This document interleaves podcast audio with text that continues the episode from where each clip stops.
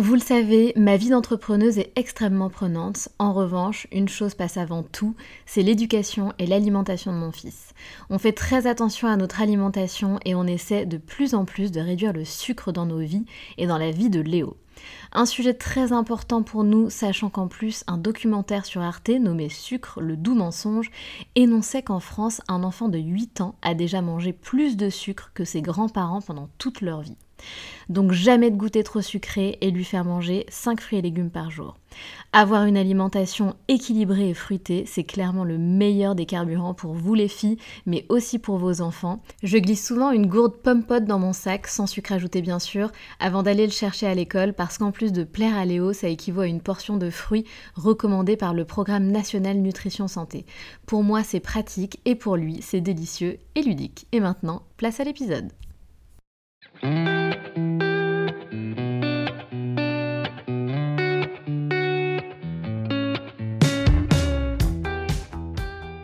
Salut, je suis Sandra et je te souhaite la bienvenue sur le podcast qui va te donner envie de réaliser tes projets et même tes rêves les plus fous.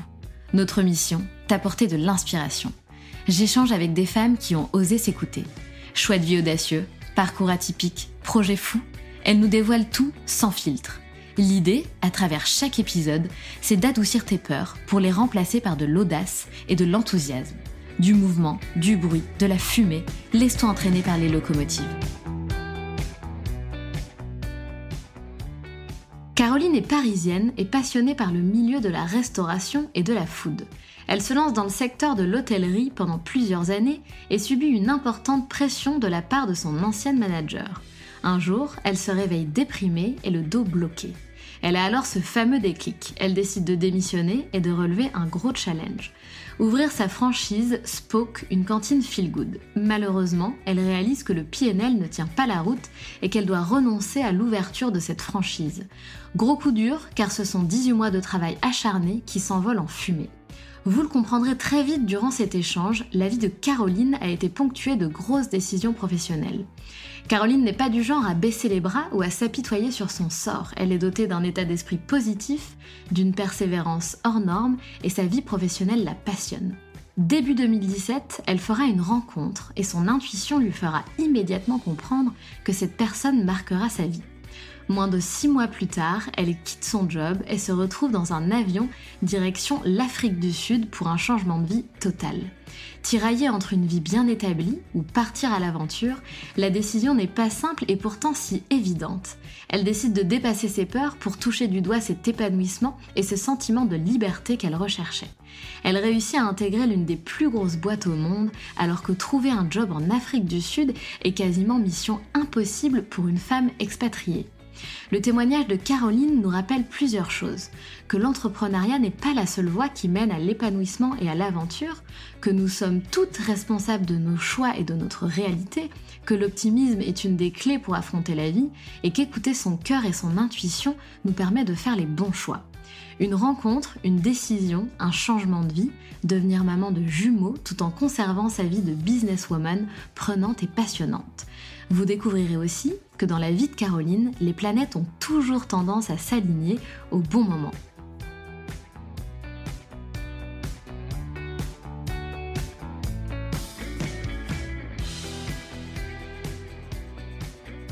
Bonjour Caroline. Salut Sandra. Comment vas-tu? Alors, il est 9h du matin, je suis à Johannesburg en Afrique du Sud. Et c'est l'été, il fait super beau. Euh, tu vas peut-être entendre les oiseaux chanter derrière. Génial. Et on va comprendre comment tu es arrivée là, parce que ce n'est pas un hasard. Hein. Caroline n'est pas en Afrique du Sud depuis le début de sa vie. Non, elle va tout, tout vous raconter. Est-ce que tu peux te présenter justement, Caroline, s'il te plaît, en quelques mots?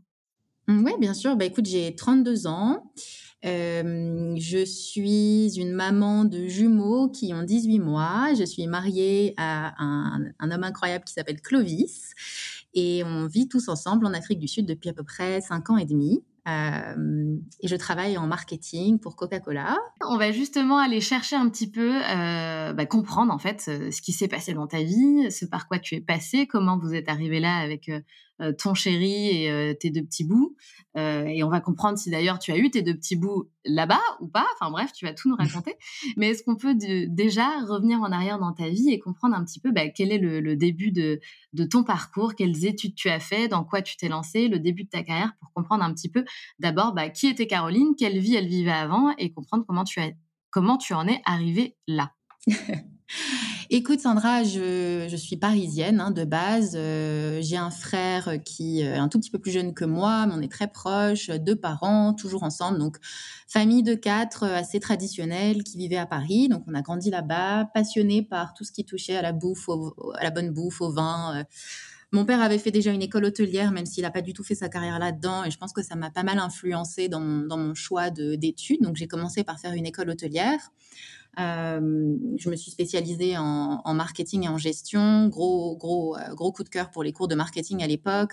J'ai fait mes premiers stages aux États-Unis, en France, euh, country club, hôtel de luxe. Et puis ensuite, j'ai fait un MBA d'hospitality management. où j'ai continué du coup mes, expériences en, en hôtellerie plutôt haut de gamme, de Palace sur Paris et tout. Et puis, euh, et puis après, bah, il y a eu un tournant dans ma vie. je, me suis rendu compte que, l'hôtellerie, euh, malgré toute cette passion euh, autour de, l'hôtellerie, c'était, en fait plutôt le, secteur de la bouffe et, et, des, et des boissons qui, qui m'attiraient un petit peu plus.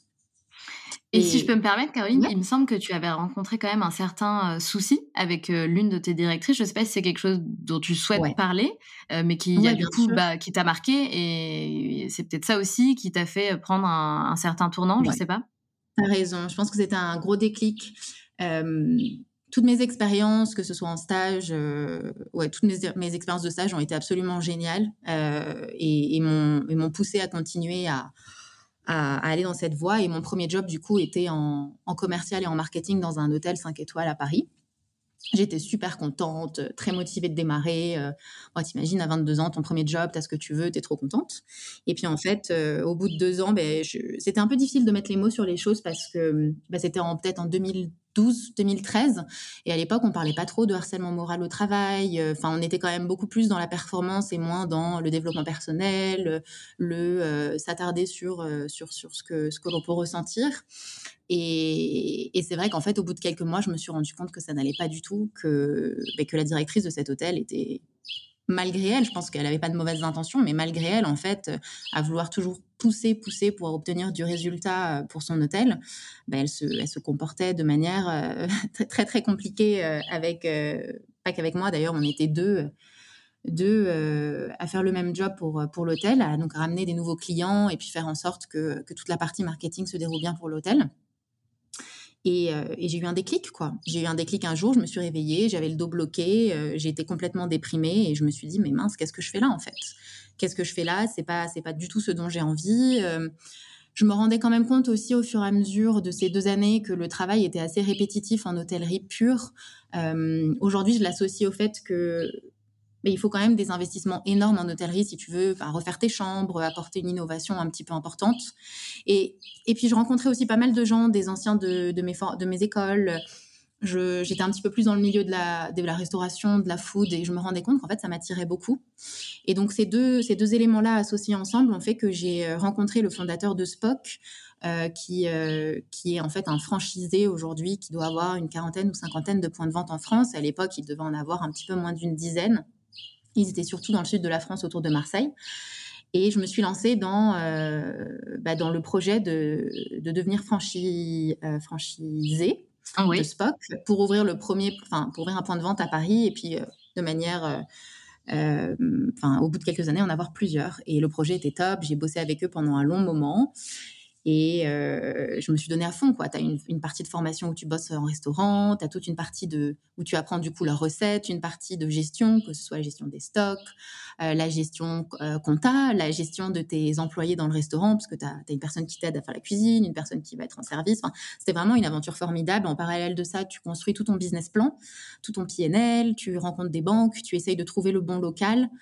Euh, tout ça vient avec énormément de, euh, de difficultés parce que euh, d'un point de vue légal, tu as besoin par exemple d'une hotte pour pouvoir faire de la cuisine. Et c'est un truc auquel la, franchise n'avait pas forcément pensé au début parce que la majorité de ses plats étaient froids.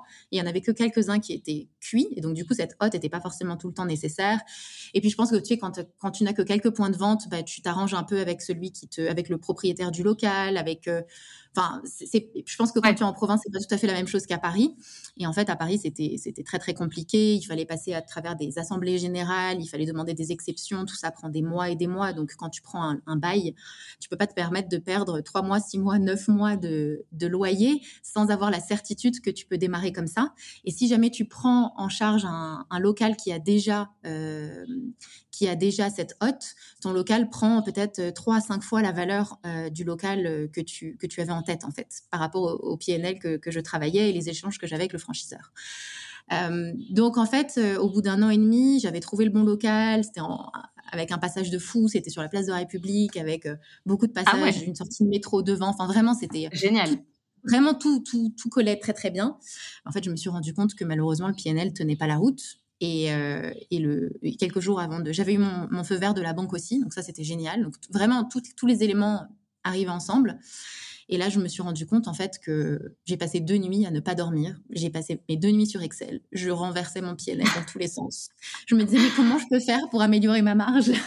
Comment je peux faire ou augmenter mon chiffre d'affaires? Et en fait, je me suis juste dit que si je me si je rentrais là-dedans, déjà, tu sais, tu t'engages en général pour, euh, je crois que c'était cinq ans ou, ou 7 ans. Je, je, me souviens plus, mais quand tu rentres comme ça dans des systèmes de franchise, tu t'engages pour un certain nombre d'années.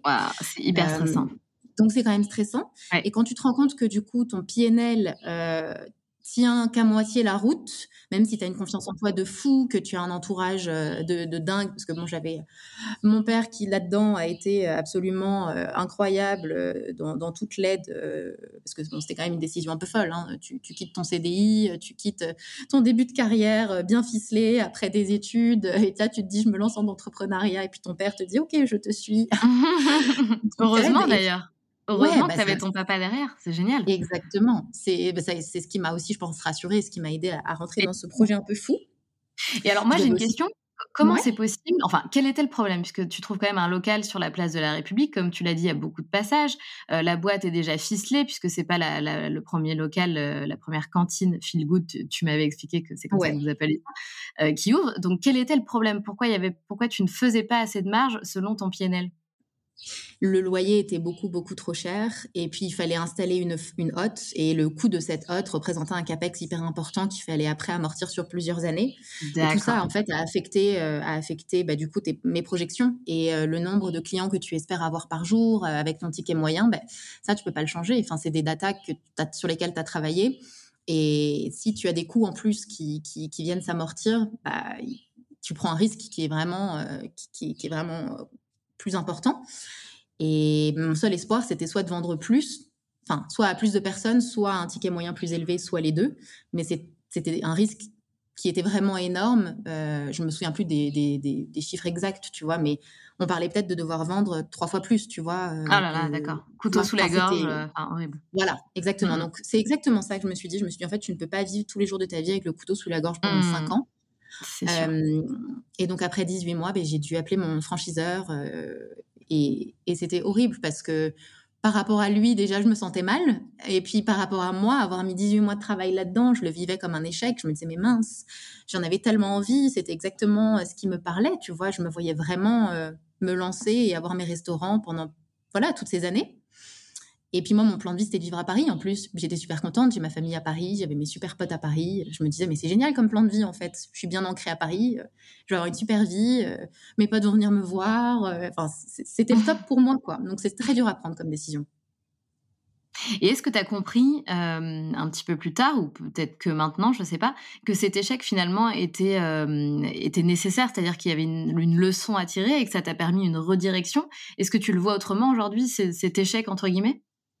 Complètement. Et ça m'a pas pris beaucoup de temps parce que suite à ça, j'ai cherché un nouveau boulot. Et cette fois-ci, vraiment dans le monde de la restauration et de la food.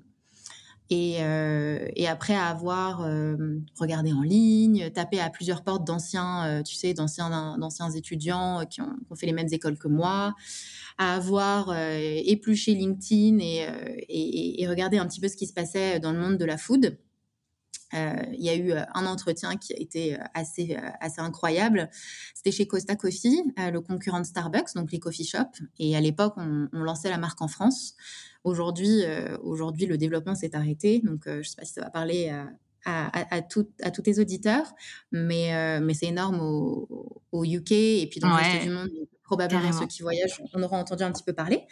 Et en fait, euh, j'ai eu un entretien avec, à l'époque, le directeur des opérations, qui était un ancien élève euh, de, mon, de mon MBA quelques années au-dessus de moi. Et euh, bah, gros déclic, quoi. Gros coup de cœur pro. il, me, il, me, il me vend que tout est à faire, en fait, qu'ils sont en train d'installer la marque, qu'ils sont une dizaine au siège. Que voilà, mon rôle serait potentiellement dans ce qu'ils appelaient brand excellence. Donc, c'est s'assurer que quand tu ouvres un magasin et puis suite à l'ouverture, que tous les standards de la marque sont présents. Euh, et puis, euh, il t'explique que c'est ça ton job, mais euh, qu'on est 10 personnes pour, pour, pour, lancer cette marque. Donc, en fait, que tu vas toucher à tout, que c'est une petite famille. Donc, évidemment, moi, tous les petites, toutes les petites lumières dans ma tête de expérience entrepreneuriale étaient en train de se rallumer. Donc, ça, ça m'a apporté énormément d'excitation et de bonheur de me dire que j'avais une chance de rejoindre cette société. Et puis après plusieurs entretiens, bah, j'ai commencé chez Costa. Et, euh, euh, et après quelques mois, ils m'ont proposé de, rejoindre l'équipe marketing. Et c'est là qu'en fait, euh, je me suis vraiment rendu compte que le marketing était clairement ma passion. tu vois, je, m'en étais rendu compte dans ce que je faisais déjà un petit peu en hôtellerie, à travers les cours que j'avais eus, mais là, de le mettre en application sur, du café, sur, des, ingrédients, de la nourriture, de l'innovation food, c'est, euh, enfin, c'était vraiment euh, bah, c'était une passion. J'allais tous les jours au boulot, euh, complètement passionnée, complètement accro à mon job et à cette société, avec une envie folle de, faire évoluer cette marque. Et, et c'est comme ça que j'atterris chez Costa. Donc effectivement, cette expérience, tu vois, entrepreneuriale chez Spock est quelque chose qui a clairement plu à l'équipe Costa parce qu'ils se sont dit, bah, elle était, elle était sur le point de le faire elle-même. En fait, elle était capable de prendre tous ces risques pour elle. Donc, elle va pouvoir l'appliquer au business, en fait. Oui, et puis pour toi, ça te, permettrait, ça te permettait d'avoir cet esprit d'entrepreneur au sein d'une boîte. Donc, tu as la sécurité, le périmètre qui te. Qui, voilà, qui t'empêche, qui t'enlève cette sensation de stress que tu peux avoir quand tu es entrepreneur. Donc, c'est quand même hyper agréable. Tu as, vraiment trouvé pour le coup le poste dont tu avais besoin à cette période-là de ta vie. Exactement. C'était complètement fou. Et dans le marketing, t'en parles pas mal depuis le début de cet échange. Qu'est-ce qui te plaît? C'est le côté créa ou c'est le côté psychologie euh, client ou c'est les deux? Et c'est même, je vais rajouter un élément, c'est les trois. Donc la créage, euh, la créa, je trouve ça top. Euh, la psychologie client, j'en suis complètement passionnée. Et, euh, et aujourd'hui, à titre personnel, tu vois, je, m'informe beaucoup sur tout ce qui est développement personnel et je pense que, tu vois, les deux vont très bien ensemble. Et la troisième partie, c'est la partie bah, scientifique, data, en fait, tous les chiffres que tu peux avoir de tes, de tes consommateurs, en fait, de tes données consommateurs. Donc, je trouve que c'est c'est une super alliance entre la compréhension de l'humain, comment répondre à ses besoins grâce aux data que tu reçois. Et euh, je trouve que c'est vraiment fantastique. Ah mais je, te rejoins, le marketing c'est quelque chose d'exceptionnel euh, si on l'utilise à bon escient, bien évidemment. Exactement. Exactement. on est d'accord. Alors qu'est-ce qui se passe ensuite? Eh bien, écoute, j'ai passé euh, deux ans et demi chez Costa, deux ans et demi vraiment top. à titre personnel, j'étais célibataire toutes ces années-là. Je, Bon, j'avais pas mal de dates ici et là, mais pas de, pas de gros, euh, pas de gros crush. J'avais eu une grande histoire autour de mes 20 ans pendant 2-3 ans, euh, vraiment premier grand amour. Mais après ça, cinq années de, voilà, de, de rencontres, mais pas de gros coup de cœur. Et puis, euh, début 2017, ouais, vraiment les premiers jours de, de janvier, je rencontre Clovis, qui est donc mon mari aujourd'hui. Euh, grâce à Tinder. Donc merci Tinder. Chacun a ses expériences, je pense, sur ce genre d'app. en ce qui me concerne, mais c'est cool, c'est bien de le dire. Tu sais, souvent on dit non mais attends, est-ce qu'on peut vraiment rencontrer quelqu'un sur les applications? Bah oui, en 2022, clairement, ça fait partie, euh, ça fait partie de notre vie, quoi. C'est clair. Et puis j'ai plein de j'ai plein d'exemples autour de moi. J'ai plein d'autres amis d'ailleurs qui, qui, ont fait leur vie avec euh, des rencontres sur ces applis. Donc oui, il y a beaucoup de beaucoup de rendez-vous qui sont qui, ne fonctionne pas. Mais bon, écoute, avec Clovis, ça a été, ça a été assez, assez, assez incroyable.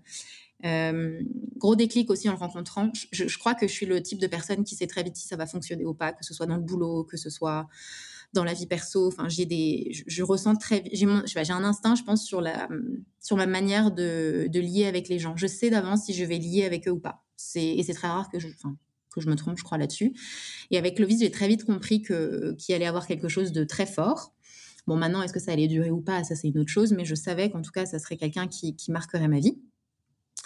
Et euh, au bout de deux ou trois semaines de date, euh, ça se passe super bien. Euh, et puis, il me dit qu'il est sur le point d'avoir une promotion, mais que ça serait pas forcément en France. Et là, je me dis, mais c'est pas vrai, j'en ai marre. Encore un Pourquoi ça tombe sur moi? Encore un mec que je rencontre avec qui ça va pas fonctionner. Pourtant, celui-là, je sentais que ça allait bien marcher. Ça Donc, j'appelle mes copines le lendemain. je débrief. et, puis, euh, et puis, je crois, le mois de février arrive, on est mi-février, et là, encore un timing incroyable se passe. Euh, il m'annonce qu'en gros, il a sa promotion et que ça va être en Afrique du Sud, à Johannesburg. Et en parallèle de ça, trois jours après, euh, Costa nous fait une réunion d'équipe comme ça n'était jamais arrivé avant, en nous, en nous expliquant que depuis que le président Monde avait changé, les priorités de la boîte avaient changé et que la France, en fait, ne va plus être développée. Et que donc, du coup, il n'y a plus de raison d'être pour cette équipe en France. Mmh. Donc, a priori, euh, fin juin, bah, il n'y aurait plus de siège, quoi. C'était quoi le plus dur pour toi? C'était cette annonce-là chez Costa ou l'annonce de Clovis qui part en Afrique du Sud? Ben, En fait, c'est le coup sur coup. Euh, déjà, Clovis m'annonce ça et, je, me disais, mince, enfin, je me disais, je, pense que je peux commencer à m'attacher à cette personne, il y a vraiment quelque chose. Et donc, tu commences à te dire ça, et tu vois, ça faisait qu'un mois, un mois et demi qu'on est ensemble. Donc, mais j'en étais déjà à me dire ça tellement je ressentais ce, ce lien qu'il y avait entre nous. Et là, quelques jours après, j'apprends qu'en fait, euh, c'est pas à Londres euh, ou en Allemagne, tu vois, hein, c'est à l'autre bout du monde. Euh, donc, donc, ça m'a mis un premier coup. Et ensuite, bah, le job de tes rêves, dans lequel, en plus, tu vois, tu es un peu mappé comme un talent, ils, vont, ils, te, ils te disent qu'ils vont te faire progresser dans la boîte. Enfin, et puis, comme on, te, on, ouvre des magasins toutes les semaines, tous les mois, tu sais que la boîte va grossir. Donc, tu te vois déjà grossir avec la boîte. J'avais une bosse incroyable. Euh, mon ancien boss qui m'avait recruté, j'avais une relation aussi très euh, mentor-mentorée avec lui. Enfin, je travaillais vraiment avec des gens formidables. Donc, j'étais super triste, en fait. J'étais super triste. Mon monde s'effondrait un petit peu quand même. Donc, euh, donc c'est comme ça que, que, les choses ont démarré en 2017. Et puis, les autres étapes, ça a été que, ben, avec Clovis, on s'est dit, bon, on ne sait pas trop quand est-ce qu'il part, donc continuons. On n'a pas envie d'arrêter de se voir, donc continuons. Et puis, en parallèle, j'ai commencé à chercher quand même un nouveau job je crois qu'au bout de un ou deux mois, euh, ouais, ça devait être fin mars, j'avais retrouvé un super job euh, chez, euh, chez Food Cherry à l'époque, donc même type de boîte que, Frisch, que je ne sais pas si ça parle un petit peu aux auditeurs, mais c'est de la livraison de, petits plats à domicile.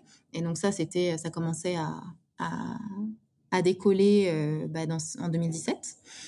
Euh, donc j'étais super contente du job parce que c'était un poste en marketing aussi, que ma nouvelle boss était fantastique aussi, enfin vraiment gros gros coup de cœur aussi pro. Donc euh, je me disais bon Costa ferme, mais au moins euh, j'ai retrouvé quelque chose dans lequel je vais pouvoir évoluer et, me, et, me, et me sentir bien. Donc j'étais contente. Et puis, ben, en parallèle de ça, on, avec Clovis, on se rapprochait de plus en plus. il vivait chez moi quasiment au bout de, je sais pas, trois semaines, un mois. Ah ouais Gros, ah gros cœur, quoi. Alors que tu vois, c'était jamais arrivé avec personne d'autre avant, donc c'était complètement dingue. et puis bah, on continue euh, notre petit bonhomme de chemin, tu vois. Et puis bah, le mois d'avril arrive et, et voilà, il fallait qu'il parte quoi. Donc euh, le 20 avril, euh, il a pris l'avion pour l'Afrique du Sud. Et, là, c'était quoi le deal? Vous vous étiez bah, dit quoi? Le deal à ce moment-là, c'était on n'est pas capable d'arrêter de se voir on sait que c'est pas très réaliste de se dire que la relation va durer à distance parce que c'est trop loin, que tu vois, tu peux pas venir te voir une fois par mois ou tu vois pendant le week-end. Euh, donc j'avais bien compris que si quelqu'un devait tout lâcher, c'était moi parce que lui c'était le job de sa vie, il l'attendait depuis longtemps et, euh, il démarrait. Donc euh, on était un peu en suspens. Ce qu'on s'est dit à ce moment-là, c'est que j'avais deux semaines ou trois semaines de vacances à solder avec Costa, donc je vais aller venir le voir en juin. Donc j'avais pris 10 jours de vacances, je suis venue le voir en juin. Et puis en fait, euh, non, et je te dis ça, mais en fait, le, le soir avant son départ, il m'a quand même dit, euh, il m'a quand même dit, je, je veux pas que tu quittes tout sur un coup de tête, mais si tu t'en sens prête, euh, rejoins-moi quand tu peux. Ah, ça m'a donné un frisson. Donc, si, il y avait eu ça. Il y avait eu ça après de nombreuses conversations de comment on va gérer cette situation. Bien sûr, bien sûr. Et j'ai pris mes 10 jours de vacances, j'y suis allée. J'avais déjà euh, plein d'entretiens, plein de gens à rencontrer là-bas, euh, formels, informels, pour voir un petit peu comment le marché se passait. Et mmh, donc tu te projetais déjà un peu en fait. Ouais, complètement, complètement. Bah, je tombais complètement amoureuse. Hein, c'était clair, clair et net. Et, et je pense que j'avais besoin de cette sécurité, un peu de l'emploi pour me rassurer quelque part. En tout cas, pour savoir où je mettais les pieds. Eh oui. Parce que j'avais fait aucune recherche hein, sur l'Afrique du Sud. Parce qu'évidemment, l'Afrique du Sud, je sais pas si, si tu en as un peu entendu parler, mais moi, les premières choses dont on m'avait dit, c'est ah, c'est hyper dangereux. Euh, est-ce que tu es sûr de vouloir aller vivre là-bas euh, Donc je m'étais dit, ok, je ne fais pas de recherche. S'il va vivre là-bas, s'il y a des Français ou d'autres expats qui vivent là-bas, c'est qu'il y a, y a, moyen d'y vivre. Je, tu vois, je vais suivre mon instinct et puis on verra là-bas comment ça se passe. C'est bien, tu as eu tellement raison de, de faire comme ça. Et je suis allée là-bas. Et donc, j'ai rencontré pas mal de gens, que ce soit dans le perso, euh, les gens que Clovis commençait un petit peu à rencontrer, que ce soit dans le pro. Et je me suis rendu compte d'une chose, c'est qu'en fait, en Afrique du Sud, tu as des lois de discrimination positive très, très fortes.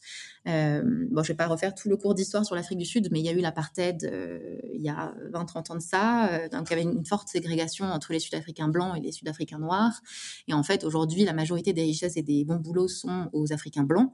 Et donc, il y a énormément de boulot qui est fait pour que les, Sud-Africains noirs et les colorés euh, puissent avoir accès à l'emploi, à l'éducation et grandissent euh, plus vite. Et euh, je sais pas, la, proportion de la population est énorme. Il y a peut-être 90 ou 90% de noirs 5% de blancs, tu vois. Enfin, mmh. et colorés. Donc, l'idée, c'est de vraiment rétablir une balance euh, équitable euh, entre les différentes cultures du pays.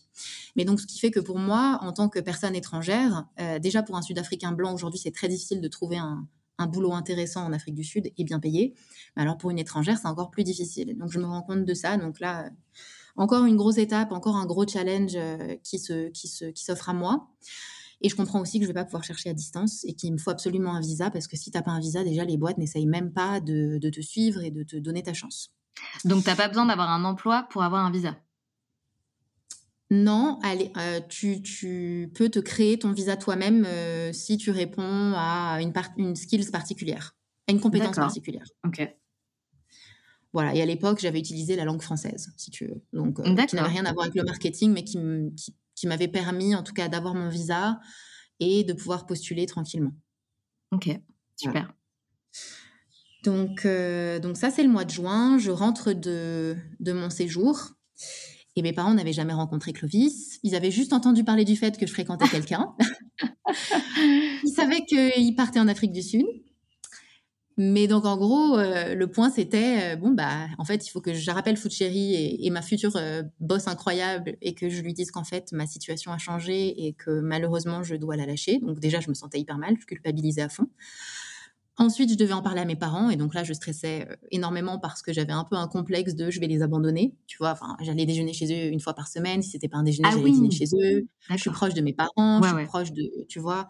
Mon frère vivait à Londres et en plus avait une volonté de vivre à l'étranger, donc je me suis dit mince, leur, leur, deuxième enfant les abandonne. Euh, et puis je suis proche d'eux et j'adore passer du temps avec eux. Pareil avec mes grands-parents euh, qui vivent à Paris. c'était c'était compliqué pour moi de leur annoncer tout ça. Et, donc, toutes ces décisions arrivent. En parallèle de ça, évidemment, je lance mon visa. Et en fait, mes parents ont trop bien réagi. Euh, c'est génial. Parents super bien réagi.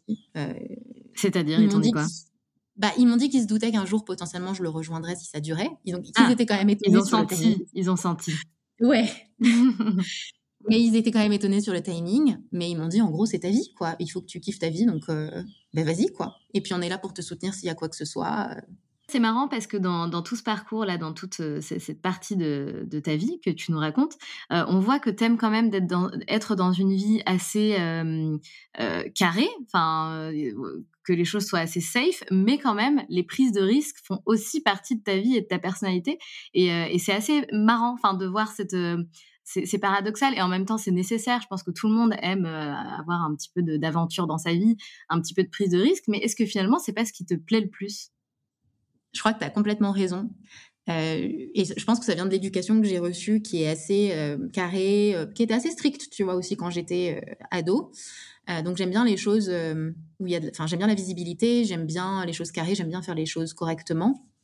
Et en même temps, tu as complètement raison. J'ai j'ai besoin, mais dans tous les sujets de ma vie, je pense d'avoir une pointe d'excitation à un moment donné. Et je pense que cette espèce de pointe d'adrénaline, en fait, vient de de décisions un peu folles. Et ça peut être, je sais pas, sur un voyage, sur euh, changer de job, euh, suivre mon mec de l'époque à l'autre bout du monde. ça, je sais pas, faire des expériences que je n'ai jamais faites avant. je crois que tu as raison, c'est une vraie partie de ma personnalité. Et c'est bien. Et, ce que je voulais te dire, c'est que c'est très courageux justement que tu laisses place à cette part d'inconnu, de surprise, de risque, euh, parce que beaucoup de personnes aujourd'hui, euh, bah, ça fait peur en fait, ça fait peur de, sortir de cette zone de confort. Et au contraire, on va fermer les portes et les opportunités qui s'ouvrent à nous et qui nous font un petit peu peur. Et finalement, on n'est pas très épanoui parce que bah, ce qui pourrait nous permettre d'être beaucoup plus épanoui, c'est de saisir ces opportunités et ces prises de risque. Et ce que, ce que je trouve très bien et beau et, important, c'est que toi, tu as réussi à chaque fois à saisir ces opportunités, à ouvrir ces portes. Euh, et même si tu avais peur, tu t'en es servi un petit peu comme, euh, comme, euh, comme effet de levier, comme motivation. Et, c'est super. Et bravo, en fait, pour ça. C'est hyper courageux. Merci beaucoup. C'est super sympa. Et merci pour le feedback. Je pense que je l'ai fait assez naturellement en suivant mon instinct. Ouais, tout mais avec du recul aujourd'hui, je pense qu'en fait, la clé pour faire ça, c'est de démonter une à une toutes les espèces de croyances limitantes qu'on peut avoir et qu'on peut se mettre en tête. Et tu vois l'exemple de, par exemple, devoir parler à mes parents de partir à l'autre bout du monde comme ça, qui, mais vraiment, était l'un des plus gros stress que j'ai porté pendant plusieurs jours avant de leur parler. Alors qu'ils l'ont pris super bien, qu'ils m'ont soutenu dans ma décision. C'était une espèce de croyance que j'avais en interne qui, qui me disait tu vas les abandonner, tu vas leur faire de la peine, ils ne vont pas comprendre.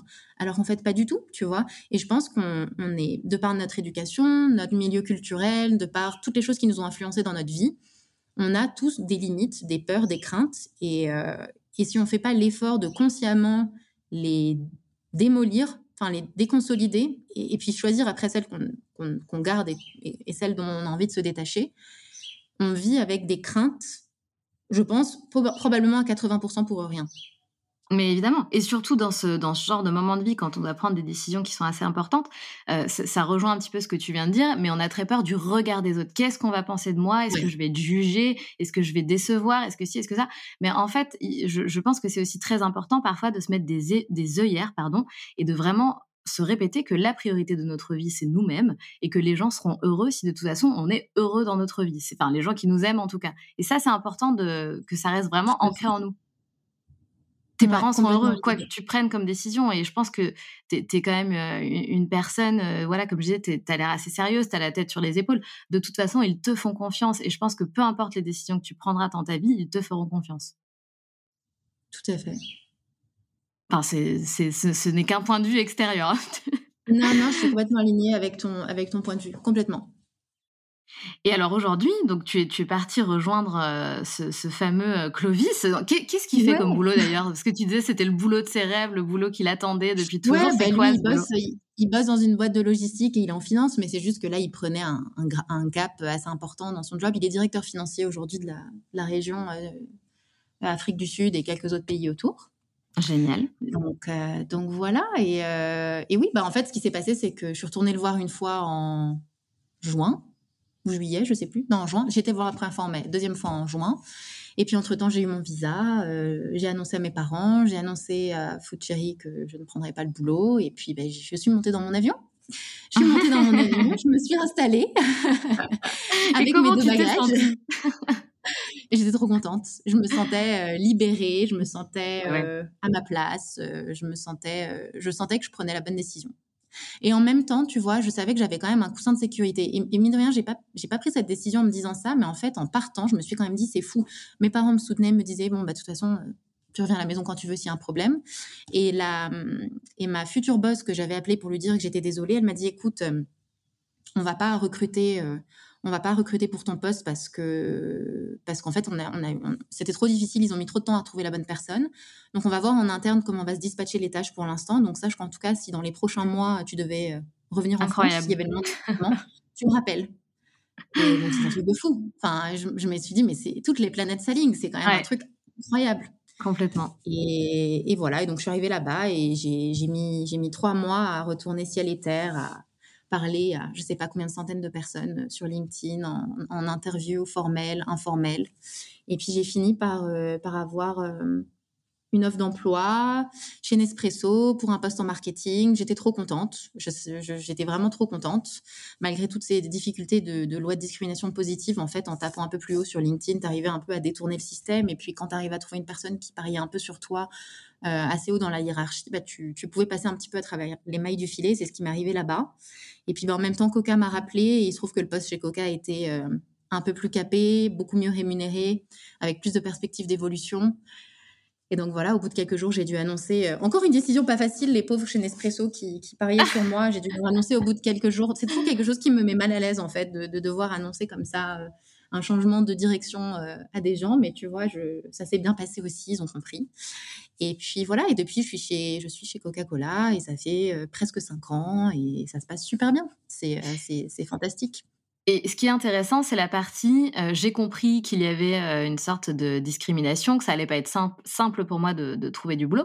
Du coup, dans, dans ce moment-là euh, de, recherche d'emploi, dans quel état d'esprit tu étais Est-ce que tu t'es laissé un petit peu ronger par les on-dit, par les attentions, tu auras du mal à trouver un job, etc. Ou tu étais un peu en mode ok, tant pis, il y a les on-dit et il y a moi ce que je vais faire et ce que je vais essayer de, de déclencher comme opportunité. Et quoi qu'il arrive, je vais y arriver. C'était quoi ton état d'esprit à ce moment-là?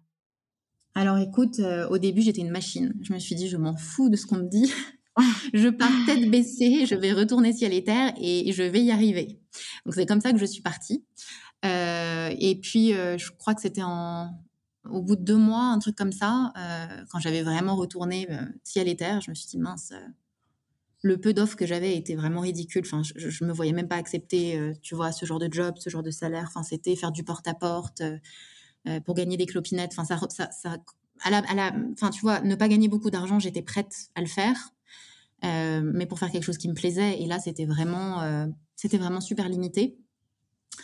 Euh, et, j'ai eu un moment de stress, tu vois. Je crois qu'on arrivait au mois d'octobre, un truc comme ça, et, j'ai dit à Clovis, mais en fait, euh, qu'est-ce qui se passe si à Noël? J'ai rien, tu vois Je peux pas euh, rester plus de six mois comme ça. Enfin, j'avais 27 ans à l'époque, quoi. J'avais toute ma vie, même encore aujourd'hui, mais j'avais tellement de choses à me prouver d'un point de vue pro. J'étais passionnée par ce que je faisais. J'avais pas envie d'arrêter de, tu vois, de, bosser à construire des marques, à, faire évoluer des, des, des sociétés. Enfin, j'étais à un stade de, j'avais envie de taper dedans, quoi. Et, euh, et je lui avais dit, je crois qu'il va falloir que je rentre à Noël si, si je trouve pas, en fait, parce qu'on a beau être fou amoureux et, et, avoir envie d'avancer ensemble dans la vie, je je peux pas ne pas travailler à cette période de ma vie. C'est pas comme si on, on, avait 35 ou 40 ans, que j'avais des enfants, que je pouvais décider de passer deux ou trois ans euh, en, en, congé sabbatique, quoi. Enfin, je me voyais pas du tout à cette période oui, de ma vie. T'avais pas envie de ça, en fait. Pas du tout. Et, euh, et donc, il y a eu quand même deux, trois semaines de gros stress euh, par rapport à ça. Et j'avais mes derniers entretiens en même temps en parallèle. Euh, les Nespresso, les Coca. Euh, et puis, il y en avait une flopée d'autres. Et c'est là que tout s'est dénoué. début novembre, les offres sont tombées sur la table. Donc, donc je, vais dire, je vais te dire que la première moitié a été beaucoup d'excitation, beaucoup d'envie de déplacer des montagnes. Et puis la dernière partie a été très stressante. Très stressante parce que est-ce que je vais vraiment y arriver? Et si j'y arrive pas, euh, qu'est-ce que ça signifie pour Clovis et moi, quoi? Parce que repartir en France, euh, compliqué. Bien sûr. Et c'est marrant, tu vois, de voir dans ton, dans ton récit, peut-être que certaines personnes vont dire, ouais, en fait, elle a toujours eu de la chance. Mais alors moi, je suis pas du tout d'accord avec ça.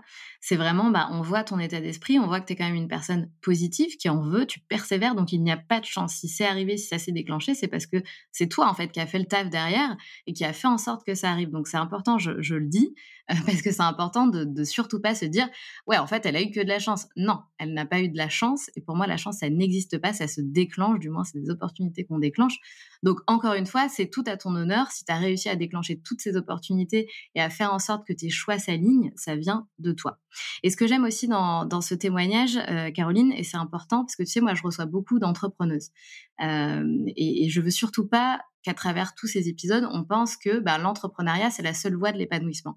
Pas du tout. C'est aussi important de rappeler qu'il y a des salariés qui sont hyper épanouis, qui sont vraiment enfin, passionnés par ce qu'ils font, euh, comme toi. Et du coup, bah, c'est cool. Merci de, nous rappeler que bah, le salariat, c'est cool aussi et c'est hyper épanouissant. Ouais, tout à fait. Et c'est aussi très rassurant parce que tu vois, euh, d'un point de vue entrepreneuriat, je m'étais toujours dit, oh là là, mais je vais y retourner un jour, c'est obligé, c'est, ça me passionne, c'est, je, me sens attirée dans cette voie. Et en fait, je me fais complètement avaler par, euh, par les multinationales. je, ils me font évoluer constamment, tu vois. Enfin, dans ce genre de boîte, tu, peux changer de job ou, de, ou de projet très, très, très régulièrement, ce qui fait que tu n'as jamais de routine. Euh, alors, il faut s'accrocher parce qu'il y a beaucoup de restructuration, mais ça veut aussi dire beaucoup de changements. Et euh, je crois qu'en tout cas, je suis le type de personnalité qui n'aime pas la routine. Et, du coup, ça me plaît énormément d'avoir ce, cette espèce de, dynamique qui constamment avance et change. Et, me permet du coup de, constamment apprendre, de découvrir de nouvelles choses, de créer de nouveaux liens avec de nouvelles personnes. Et en fait, je, je, me sens hyper confortable dans ce, dans ce genre de société aussi, ce que j'aurais jamais imaginé avant, et avec toute la sécurité qui va avec. Parce que euh, bah, tu es salarié euh, d'une boîte qui, a priori, ne va pas fermer demain euh, et qui, qui a plein de projets pour, pour aussi grandir et, faire toujours mieux dans les années qui, qui viennent, tu vois. Bien sûr. Et alors attention, petite question un petit peu plus tricky, un petit peu plus embêtante, mm-hmm. mais que j'ai trop envie de poser. Est-ce que c'est comment dire, aujourd'hui en 2022, on parle beaucoup d'écologie, d'éthique, etc. Euh, du coup, comment ça se passe quand on passe, quand on bosse, pardon, pour une boîte qui s'appelle Coca, dont les produits sont pas hyper, euh. Euh, toi, comment tu le vis? Comment tu, comment tu, ouais, comment ça se passe dans ce point de vue, de ce côté-là? Comment tu vois les choses? C'est quoi ta perception? Alors. Déjà, moi, je pars du principe que tu peux manger et boire de tout. Euh, à partir du moment où c'est dans des quantités euh, raisonnables. Donc, euh, enfin, même avant de bosser chez Coca, si tu veux, j'ai beau être une nana qui mange très sainement, qui fait très attention à ce que, à ce que j'ingère, tu vois, et, et, qui essaye de pas manger des trucs trop reconstitués de manière générale. Je mmh buvais du Coca zéro très régulièrement, alors que, bon, effectivement, c'est pas c'est pas le produit euh, le plus naturel que tu puisses trouver. Mais je pars du principe que voilà, une fois de temps en temps, c'est ok. Et c'est comme si euh, tu, tu dis j'ai envie de manger un paquet de bonbons ou envie de me faire un McDo une fois de temps en temps. Bon, c'est pas idéal, mais, euh, mais à partir du moment où ça t'apporte un peu de bonheur et que, et que, et que ça te plaît, pourquoi pas, tu vois. Donc ça, c'est hmm. mon point perso, perso. Bosser pour une boîte comme ça, c'est assez intéressant parce qu'en fait, tu as, tu as un département entier de la société qui est dédié à faire en sorte que ton impact, que ce soit écologique, que ce soit ton empreinte sociétale, que ce soit la place euh, de l'équité dans, les sociétés, de la diversité, de l'inclusivité, que tout ça euh, grandisse et, et, soit de plus en plus important. Euh, donc en fait, d'un point de vue éthique, je pense que c'est le genre, c'est le genre de boîte qui, sont le plus éthiques possible, en tout cas envers leurs employés et envers leurs consommateurs dans, leur communication, parce que c'est une obligation, sinon ils auraient des procès constamment. Euh, après, dans, l'offre que l'on propose, ben, Coca-Cola, c'est le nom de la société, mais on a, euh, je sais pas, des dizaines d'autres marques. Euh, tu vois, tu vas avoir des iced tea, tu vas avoir de l'eau plate, de l'eau gazeuse, tu vas avoir, tu vois, Costa Coffee d'ailleurs a été racheté par Coca, ça aussi ça a été un fun fact euh, absolument incroyable. Après après un an et demi chez Coca, euh, je j'apprends que ben, du coup la fusion acquisition de, Costa est, en train de se faire mais par Coca, donc encore un autre signe de la vie je crois. Euh, donc tu vois en fait il y a une volonté en tout cas de la part de Coca-Cola de s'étendre sur les boissons de manière générale pour pouvoir offrir en fait le choix aux consommateurs. Et comme ça tu ne leur dis pas juste bah t'as que du Coca, c'est on te force à boire que du Coca. Tu peux aussi boire un jour, euh, ben, on a de l'eau plate, on a de l'eau gazeuse, on a de l'ice tea, on a du café maintenant. Euh, on a aussi plein d'autres marques gazeuses d'ailleurs, euh, si tu as envie de changer une fois de temps en temps ou si tu préfères autre chose. Donc l'idée est vraiment d'offrir le choix et de couvrir tous les besoins qu'un consommateur peut avoir. Tu vois, tu as les jus aussi. donc c'est un petit peu l'idée l'idée et, la manière dont on essaye de répondre aux besoins des consommateurs aujourd'hui. Très bien. Donc ça fait cinq ans et tu t'éclates, tu es passionné, tu kiffes ta vie a priori euh, et tu vas nous raconter un petit peu euh, ta vie en Afrique du Sud parce que c'est quelque chose qui nous intéresse. Mais j'aimerais savoir, puisqu'il s'en est passé, on est d'accord, des choses euh, en cinq ans. ouais. bon, alors, envoie les infos croustillantes. alors, ben, au milieu de tout ça, il y a quand même ce cher Covid qui a pointé le bout de son nez. Et, et avec Loïs, on avait prévu de, ben, de se marier. Euh, donc ça, j'ai un peu zappé les années, mais euh, on devait se marier, je crois, en 2020, je crois. C'est en 2020 que le Covid s'est passé, je crois. Ouais. Euh, ouais, tout à fait. C'est ça. Donc, on devait se marier en juillet 2020 et puis bah, en mars 2020, l'Afrique du Sud a suivi exactement les mêmes up and down que la France, hein, quasiment. donc, pareil, à une semaine d'intervalle, ils nous annoncent que bah, full lockdown, tu vas travailler de la maison, tu ne peux plus voyager. Donc on se regarde dans le blanc des yeux avec Clovis et on se dit bon, ben, je crois que notre mariage va passer à la trappe. Je pense pas qu'au mois de juillet, ce sera possible de, voyager. Et puis bon, ça, c'est tellement d'argent, tellement d'organisation que de toute façon, on s'est dit euh, notre seule euh, solution, c'était de décaler d'un an. Et avant qu'il n'y ait plus de place et que tout le monde ait la même idée, euh, appelons vite nos, nos prestataires. Donc on décide de décaler notre mariage d'un an, donc à, juillet 2021. Et puis on se dit, oh, quand même, ça faisait longtemps qu'on parlait d'enfants. Et on se disait, mince, ça veut dire que ça reporte encore le projet enfant à au moins 18 mois. Et euh, parce que j'avais pas envie de me marier enceinte. Et puis je me dis, on sait jamais, imagine, tu as une grossesse compliquée, que tu peux pas prendre l'avion, que tu es alité, tu vois. Enfin, c'était quand même un risque un peu important. Donc on s'est dit, bon, bah en fait, là, on est au mois d'avril. Euh, entre maintenant et le mois d'août, euh, si jamais je tombe enceinte, ça me laisse le temps d'accoucher et puis ça me laisse deux, trois mois pour me remettre, quoi. Donc pourquoi pas, pourquoi pas tenter Pourquoi pas tenter le coup?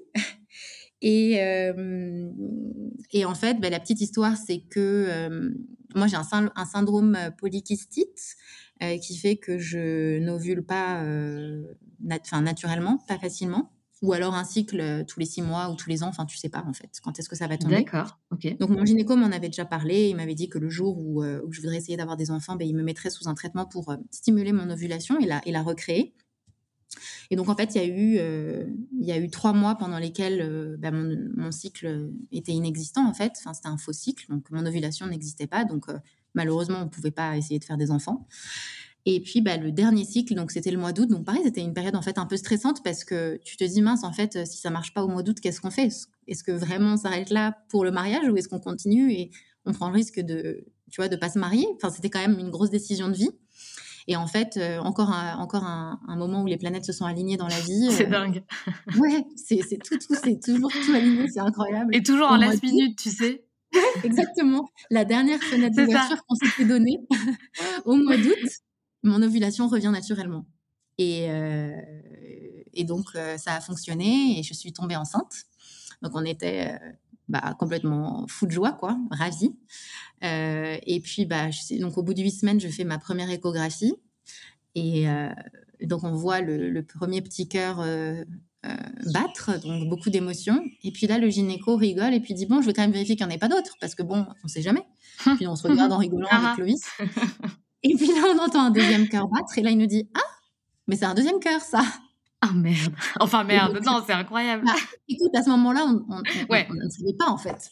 À ce moment-là, nous, on trouvait ça incroyable. Donc, euh, bah, donc en fait, on est sorti de là euh, hyper ému en se disant c'est dingue. Et puis alors moi, tu vois, la machine de la machine d'organisation, euh, je me disais, ah, mais c'est génial, ça va être une seule grossesse, ça mérite une deuxième grossesse, vrai, ça veut dire un seul congé mat, tu vois, enfin, je voyais encore la, la, performance, en, la performance en tête de ligne.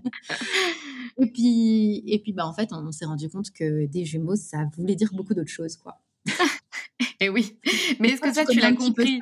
Tu connais un petit peu ça aussi, bah oui, voilà. De par ta famille, ton expérience de famille Tout à fait. Et c'est quelque chose dont j'ai jamais parlé, mais effectivement, j'ai plusieurs sœurs et trois de mes sœurs euh, ont des jumeaux. Euh, donc c'est incroyable. Euh, et c'est là où c'est intéressant parce que déjà, je trouve que votre réaction, elle est belle. Euh, bah, c'est pas toujours la réaction qu'on a. Enfin, de se dire des jumeaux, c'est pas toujours hyper évident à accepter. Euh, surtout si on n'en a pas dans sa famille et qu'on s'y attend pas. Donc, euh, bah, c'est cool que vous ayez encore eu cette réaction positive. Il y a beaucoup de positivité hein, autour de toi quand même, euh, Caroline. C'est super chouette, enfin vraiment. donc ça c'est top. Et ensuite ma question c'est est-ce que tu t'es, est-ce que vous vous êtes rendu compte avec Lovis de la difficulté d'avoir des jumeaux pendant la grossesse ou après? Pas du tout pendant. Après, complètement après. Euh, pendant toute la grossesse, on, se concentrait sur le fait que ça serait, ça serait fait, tu vois. En plus, en Afrique du Sud, c'est un pays où tu peux avoir de l'aide euh, de, manière assez, euh, assez facile. c'est quelque chose qui est beaucoup plus abordable qu'en France. donc, on s'était dit que bon, bah, on aurait de l'aide et qu'on et qu'on s'en sortirait, quoi. Et puis pareil, tu sais, as des espaces qui sont plus grands. C'est pas comme dans ton petit appart à Paris où tu es coincé. Ici, tu vis dans une maison, tu as un jardin. Donc, on s'était dit que bon, bah, on avait de l'air, on aurait de l'aide, on aurait de l'espace. Euh, c'est un vol de 10 heures, tu vois, le Paris-Jobourg. Il n'y a pas de décalage horaire. Donc, euh, même si on voit pas nos familles tout le temps, ils peuvent venir une, deux fois dans l'année. Nous, on peut rentrer une, deux fois dans l'année. Donc, il y avait quand même un lien, tu vois. On s'est dit, on va s'en sortir, tu vois. Enfin, en tout cas, on a préféré voir le, verre à moitié plein. Euh, mais il y a quand même eu, euh, il y a quand même eu beaucoup de beaucoup de choses euh, qui m'ont, qui nous ont surprises et, moi la première, tu vois, déjà la, grossesse a été assez difficile. à partir du mois numéro 4-5, 4, j'ai eu une grosse douleur qui a commencé à s'installer dans l'aine droite ah. de mon corps et qui commençait à m'empêcher de marcher alors que tu vois à 3 4 mois j'avais pris 3 kilos donc c'était pas le poids qui Ah là là, d'accord. Pas le poids qui m'empêchait de marcher, c'est juste j'avais l'aine, un nerf qui était coincé.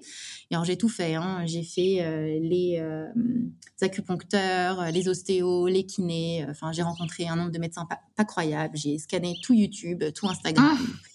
Personne n'était capable de me donner les exercices qu'il fallait pour décoincer ce nerf. Donc, c'est resté là. Peut-être que c'était mon corps qui, me disait aussi de ralentir, tu vois, pour protéger cette grossesse, parce qu'une grossesse de jumeaux, c'est toujours considéré comme une grossesse à risque. Donc, je sais pas.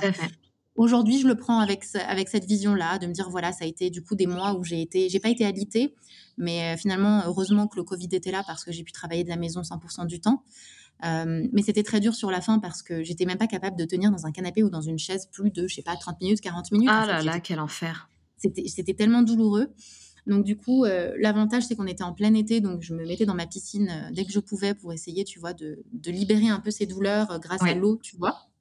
Ou je me mettais dans des bains. Enfin, j'essayais de trouver des techniques. Euh, je m'étais acheté des blocs de yoga, tu sais, pour me surélever. J'avais acheté des ceintures, donc je mettais plusieurs ceintures pour soutenir mon ventre pour que mon air soit libéré. Enfin bref, j'essayais de trouver toutes les techniques possibles et inimaginables, mais bon, ça a été quand même assez, assez euh, douloureux quand même euh, sur une grosse partie de la grossesse. Mais tout s'est bien passé et ça c'est formidable, tu vois. Enfin, les enfants ont grandi correctement. J'ai accouché en césarienne parce qu'ici déjà 90% des, des, accouchements sont en césarienne. Mais alors là, ah ouais. jumeaux, ils te laissent même pas le, ils te laissent même pas le choix. Donc je me suis pas trop posé la question.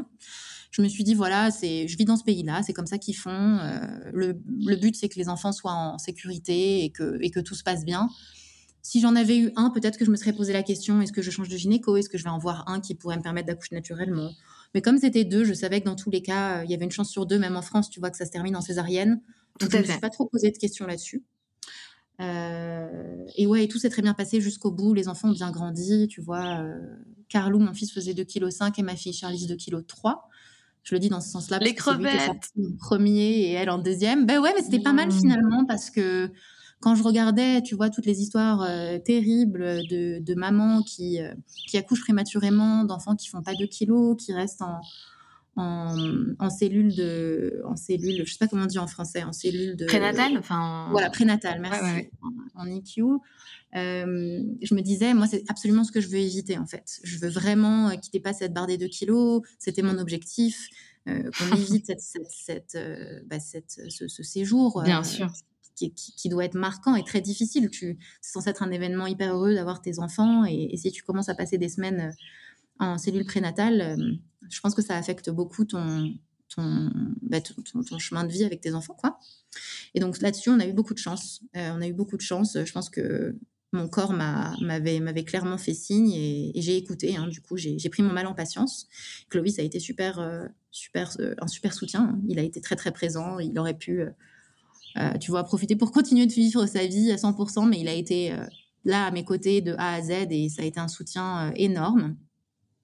Et puis les enfants sont arrivés. Les enfants sont arrivés. et, euh, malgré toute l'aide qu'on pouvait avoir euh, avec nos fabuleuses nounous, euh, ça a été quand même un, gros changement, une grosse adaptation.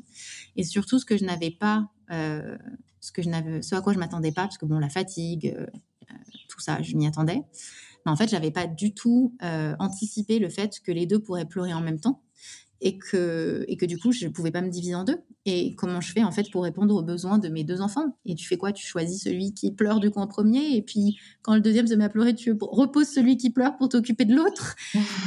C'était quelque chose qui m'a beaucoup affectée euh, émotionnellement parce que je, je, ressentais beaucoup de culpabilité. Je me disais, mais comment je peux faire pour leur apporter mon amour à tous les deux en même temps en fait? C'était vraiment compliqué.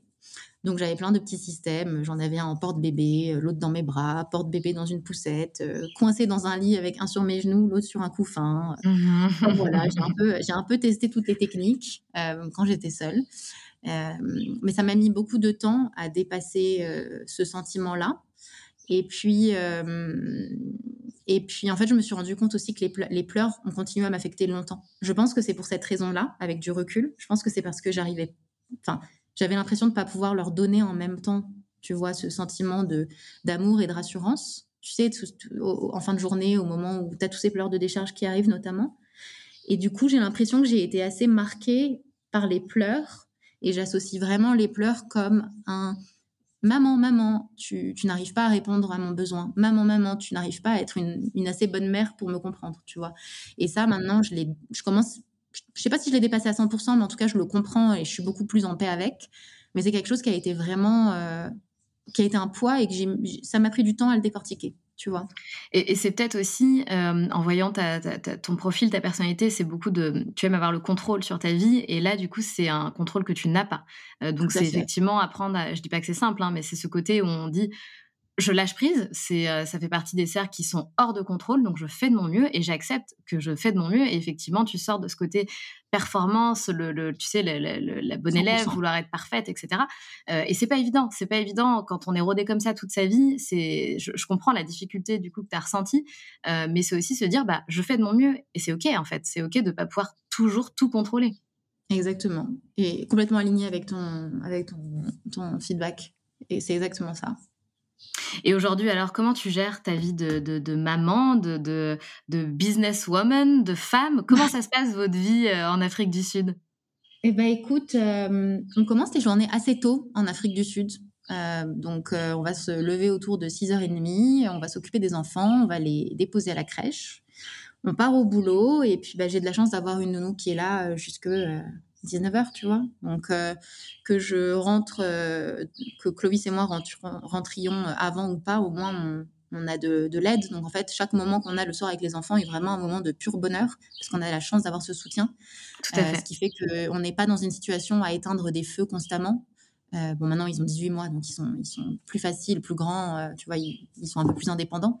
Mais en tout cas, dans les, dans les petits, dans les premiers mois, c'est, ça a été une, une aide une aide fantastique parce que plutôt que d'éteindre des feux, j'avais vraiment, il y avait deux paires de bras à tout moment en fait, que ce soit avec Clovis, que ce soit avec la nounou, que ce soit Clovis et la nounou, et ça nous a permis à tous les deux bah, de continuer du coup notre boulot sans avoir trop de concessions à faire. Alors, tu as toujours évidemment hein, les rendez-vous chez le pédiatre, les vaccins, les petits soucis de dernière minute, mais grosso modo, ce, soutien a été vraiment important. Et puis. Euh, oui, voilà, vous n'avez pas de famille sur place, vous êtes seul non, aussi. Non, mais ils sont venus nous voir. Ils sont venus nous voir de temps en temps. Mmh. Et voilà, donc c'est vraiment le système d'aide sur place ici sur lequel on se repose beaucoup. Euh, et, qui, et qui nous apporte cette, cette sérénité d'esprit. Et puis bon, moi j'ai aussi une flexibilité du travail qui est assez importante. Je, je, peux continuer à bosser de la maison, je peux aller au bureau. Donc euh, pendant longtemps j'ai continué à bosser du, de la maison pour aussi profiter d'eux un max. Et puis quand ils ont commencé à avoir un an et qu'ils étaient un peu plus indépendants, qui marchaient, j'ai commencé à retourner au bureau plus fréquemment parce que c'est quelque chose qui m'apporte aussi beaucoup de beaucoup d'énergie. Euh, mais j'ai cette j'ai cet avantage là. Donc s'il y a un jour, tu vois, c'est plus pratique que je reste à la maison pour m'occuper d'eux parce que je sais que tu vois, je vais finir très tard mes meetings et si je veux les voir avant qu'ils se couchent, bah je sais que je peux le faire, tu vois. Et ça c'est c'est quelque chose qui, qui, est fantastique. Mais je pense que c'est une histoire de choix et de priorité, tu vois. Aujourd'hui, on, on, investit une grosse partie de ce qu'on gagne dans de l'aide pour, euh, pour, euh, pour profiter du temps qu'on a avec nos enfants de manière hyper qualitative. Et ensuite, c'est une histoire de choix au bureau. Hein. C'est euh, est-ce que tu décides de prendre des calls après 18h ou pas? Oui. non. Souvent, pas souvent. Est-ce que tu réouvres ton, est-ce que tu décides de rentrer plus tôt et de réouvrir ton ordinateur plus tard? Est-ce que tu décides juste de rentrer plus tôt et de commencer plus tôt le matin? C'est juste des choix en fait, c'est des, c'est des choix. Ouais. Oui, et puis est-ce que tu décides de conserver ta vie professionnelle, euh, qui me semble très importante euh, pour une femme pour s'épanouir euh, totalement. Après, c'est mon opinion. Enfin, c'est chacun, chacune est différente. Enfin, et en plus de ça, on évolue euh, tout au long de notre vie. Nos, priorités changent, donc ça veut rien dire. Peut-être qu'aujourd'hui c'est une priorité pour toi, mais peut-être que dans cinq ans ça le sera plus.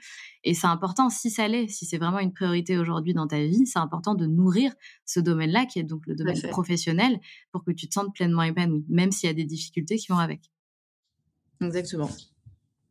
Et c'est effectivement important pour moi. Bah oui, bah tout à fait, mais et, je, et je le comprends, je l'entends. Enfin, je, je te rejoins là-dessus et, et c'est, je, je, voilà, c'est tout à ton honneur, je trouve, de, de conserver du coup bah, toutes les parties de ta vie et d'essayer de, de, jongler et de trouver l'équilibre qu'on essaie tous et toutes de trouver. Et c'est pas toujours facile. Bon, en tout cas, vous êtes heureux, c'est le bon choix de vie, vous êtes là où vous devez être, tu, tu, vous êtes épanoui, vous êtes bien.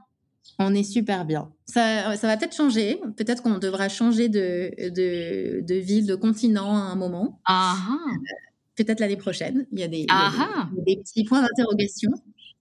Euh, mais, mais on est très heureux ici et c'est pour ça qu'on a essayé de pousser le plus possible, euh, en tout cas, les évolutions de carrière de l'un et de l'autre ici.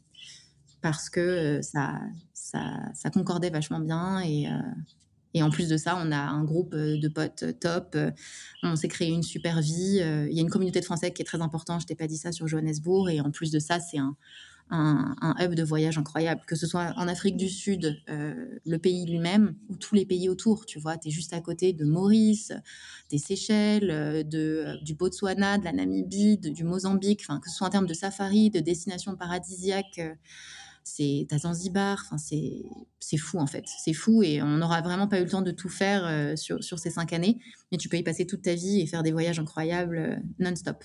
Et du coup, tu te vois voyager et euh, aller sur d'autres continents. Pour toi, c'est pas un problème de, de, changer de vie comme ça, je sais pas, tous les cinq ans ou tous les dix ans. C'est quelque chose qui te plaît? Écoute, au tout début, quand je suis arrivée, hein, je, je, pensais qu'on allait rester deux ans en Afrique du Sud et qu'on on rentrerait en France. Euh, toujours cet attachement très fort aux amis, à la famille. Et puis en fait, euh, au bout d'un an, on s'est rendu compte de la qualité de vie qu'on avait ici.